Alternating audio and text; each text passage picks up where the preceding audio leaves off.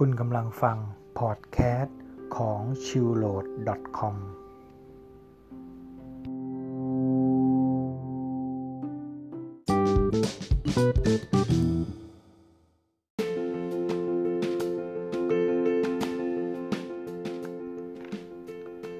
สวัสดีครับ วันนี้ก็มาเข้าสู่ EP ที่ 7 แล้วนะครับ ผมก็จะมาอ่านหนังสือให้เพื่อนๆได้ฟัง หนังสือนี้มีชื่อว่า มองโลกง่ายๆ สบายดี บายหนุ่มเมืองจันนะครับ EP ที่ 7 นี้มีชื่อว่า ฝันแบบมีกติกา มาเริ่มกันเลยนะครับ มีเรื่องครูกับนักเรียน เรื่องหนึ่งที่ผมชอบมาก เป็นเรื่องครูในโรงเรียนสาธิตแห่งหนึ่ง ให้นักเรียนชั้นป .3 แต่งเรียงความเป็นการบ้าน ครูกำหนดตัวละคร 5 คน และตั้งชื่อ นักเรียนแค่นำตัวละครเหล่านี้ ไปแต่งเรื่องมาเท่านั้น อะไรก็ได้ เด็กคนหนึ่งยกมือค้านบอกว่าไม่ชอบชื่อตัวละคร และขอเปลี่ยนชื่อใหม่ โดยเสนอชื่อตามสมัยนิยมมา 5 ชื่อ ครูแกล้ง ไม่ยอม ยืนยันให้ใช้ชื่อเดิม เธออยากรู้ว่าเด็กน้อยจะแก้ไขปัญหาเรื่องนี้อย่างไร เด็กหน้ามุ้ยแสดงชัดว่าไม่เห็นด้วย แต่ก็ไม่ได้โต้เถียงอะไร วันรุ่งขึ้น เด็กคนนั้นก็ส่งการบ้านเหมือนกับเพื่อนๆ แต่ใบหน้าของเขายิ้มแย้มแบบมีเลสใน รู้ไหมครับว่า เรื่องที่เขาแต่งมาเป็นอย่างไร ติ๊กตอก ติ๊กตอก ติ๊กตอก เฉลยครับ นักเรียนคนนี้ทำตามกติกาของคุณครู คือ ให้ตัวละครทั้ง 5 คนใช้ชื่อตามที่ครูกำหนด แต่พอเริ่มเรื่องปุ๊บตัวละครทั้งหมดก็ไม่พูดพร่ำทำเพลง เดินขึ้นอำเภอทันที ขึ้นไปขอเปลี่ยนชื่อใหม่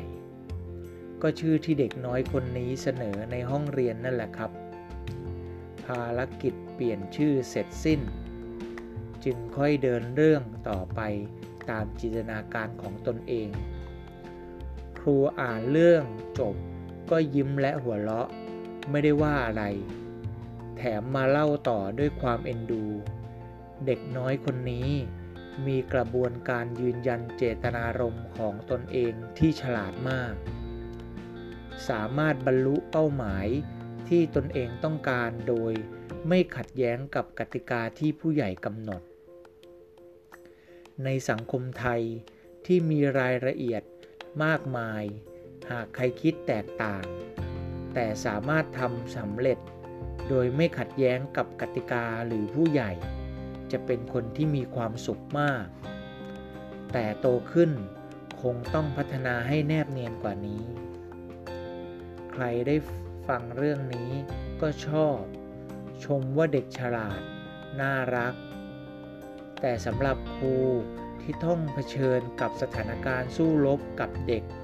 30-40 คนทุกวัน ความน่ารักเหล่านี้เหมือนขนตา อยู่ใกล้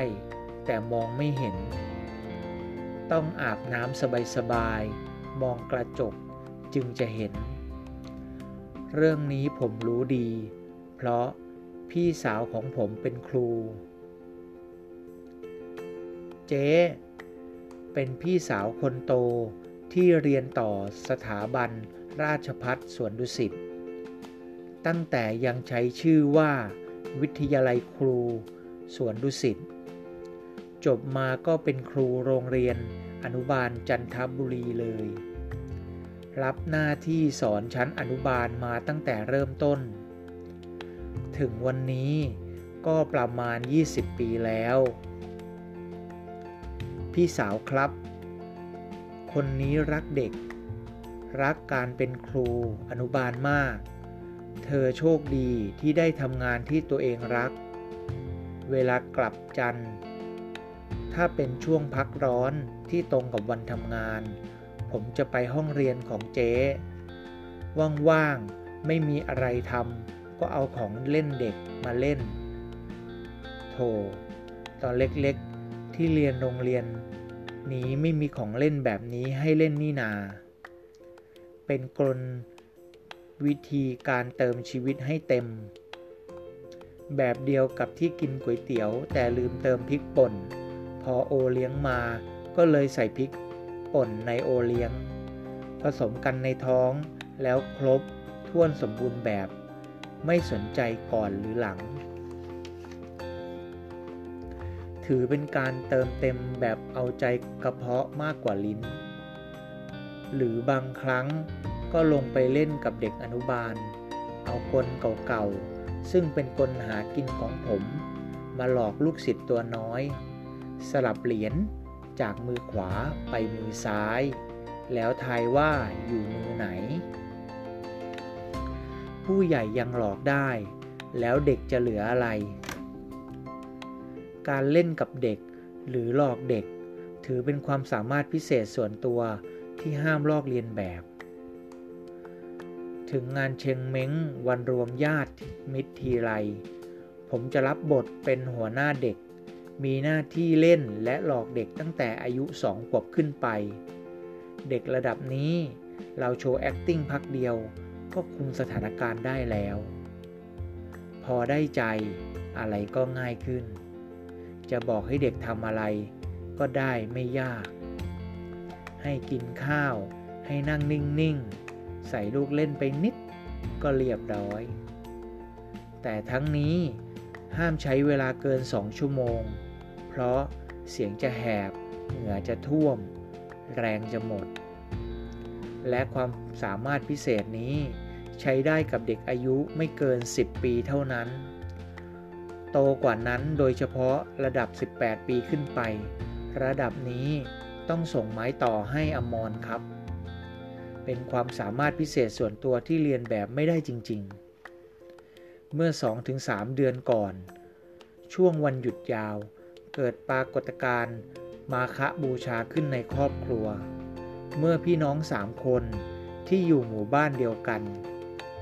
ในเมืองกรุง แต่แทบจะไม่เคยเจอหน้ากันเสมอ ตัดสินใจกลับเมืองจันทร์พร้อมกันโดยไม่ได้นัดหมายทำความปราบปื้มให้กับพระราชบิดาเป็นยิ่งนัก ช่วงบ่ายวันหนึ่ง ไม่รู้จะไปไหนดี พี่สาวผมก็ชวนว่า ไปเที่ยวห้องเรียนของเธอที่โรงเรียนอนุบาลกันดีกว่า โรงเรียนอนุบาลนะ สถานที่ท่องเที่ยว ตอนแรกก็งงงแต่เมื่อไปถึงจึงเข้าใจว่าทำไมถึงชวนมา พี่สาวได้ห้องเรียนใหม่ โดยปรับปรุงบ้านพักผู้อำนวยการโรงเรียนหลังเก่า ที่เป็นบ้านพักชั้นเดียวยกพื้นสูงทำห้องเรียนให้เหมือนกับบ้าน นี่คือห้องเรียนตัวอย่างของโรงเรียน เป็นห้องเรียนในฝันของพี่สาว เธออยากได้มานานแล้ว เพราะจะได้ปรับปรุงระบบการเรียนการสอนให้เป็นไปตามแบบ child center ที่ให้เด็กเป็นศูนย์กลางอย่างเต็มรูปแบบ พยายามผลักดันหลายครั้ง แต่ไม่เป็นจริงสักที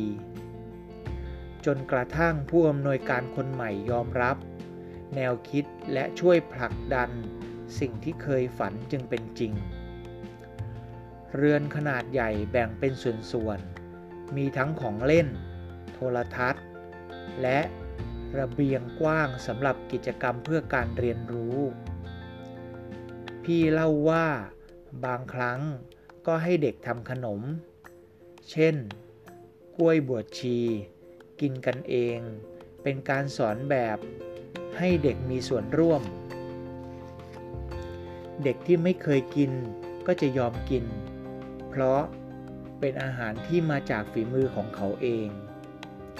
เห็นแล้วอิจฉาลิษยาเด็กอนุบาลรุ่นน้องเป็นอย่างยิ่ง ระหว่างนั่งคุย ทั้งพี่และน้อง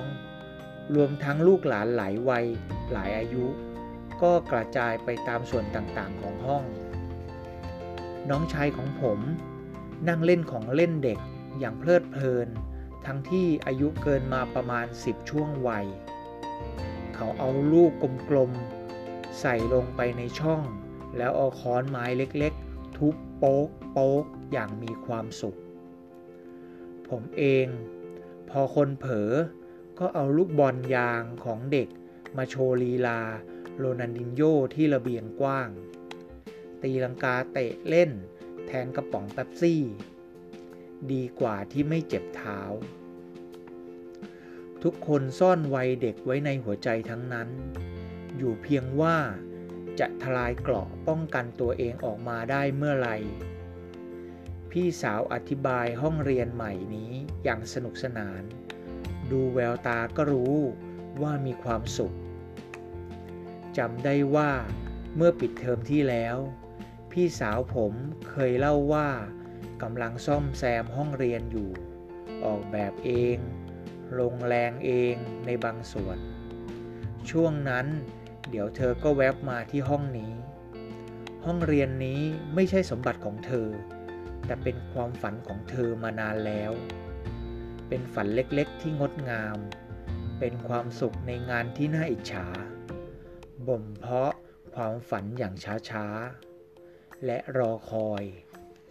เมื่อได้จังหวะที่เหมาะสม มีคนลดน้ำและให้ปุ๋ย ต้นไม้แห่งความฝันก็เบ่งบาน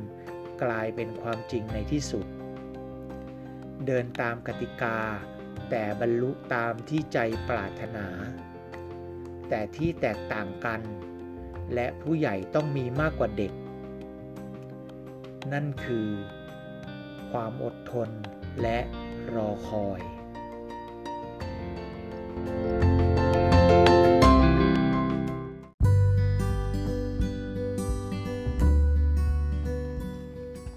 ครับ ก็จบไปแล้วนะครับสำหรับ EP ที่ 7 เป็นยังไงกันบ้างครับ อาจจะรู้สึกว่าพูดยังไม่ค่อยคล่อง ยังแข็งแข็งอยู่บ้าง ต้องขออภัยด้วยนะครับ แต่ขอสัญญาว่าในครั้งหน้า และครั้งต่อๆไป จะพยายามทำให้ดียิ่งขึ้นนะครับ แล้วพบกันใหม่กับ c h i l l o a d c o m ในครั้งต่อๆไปนะครับ ฝากเป็นกำลังใจให้ด้วย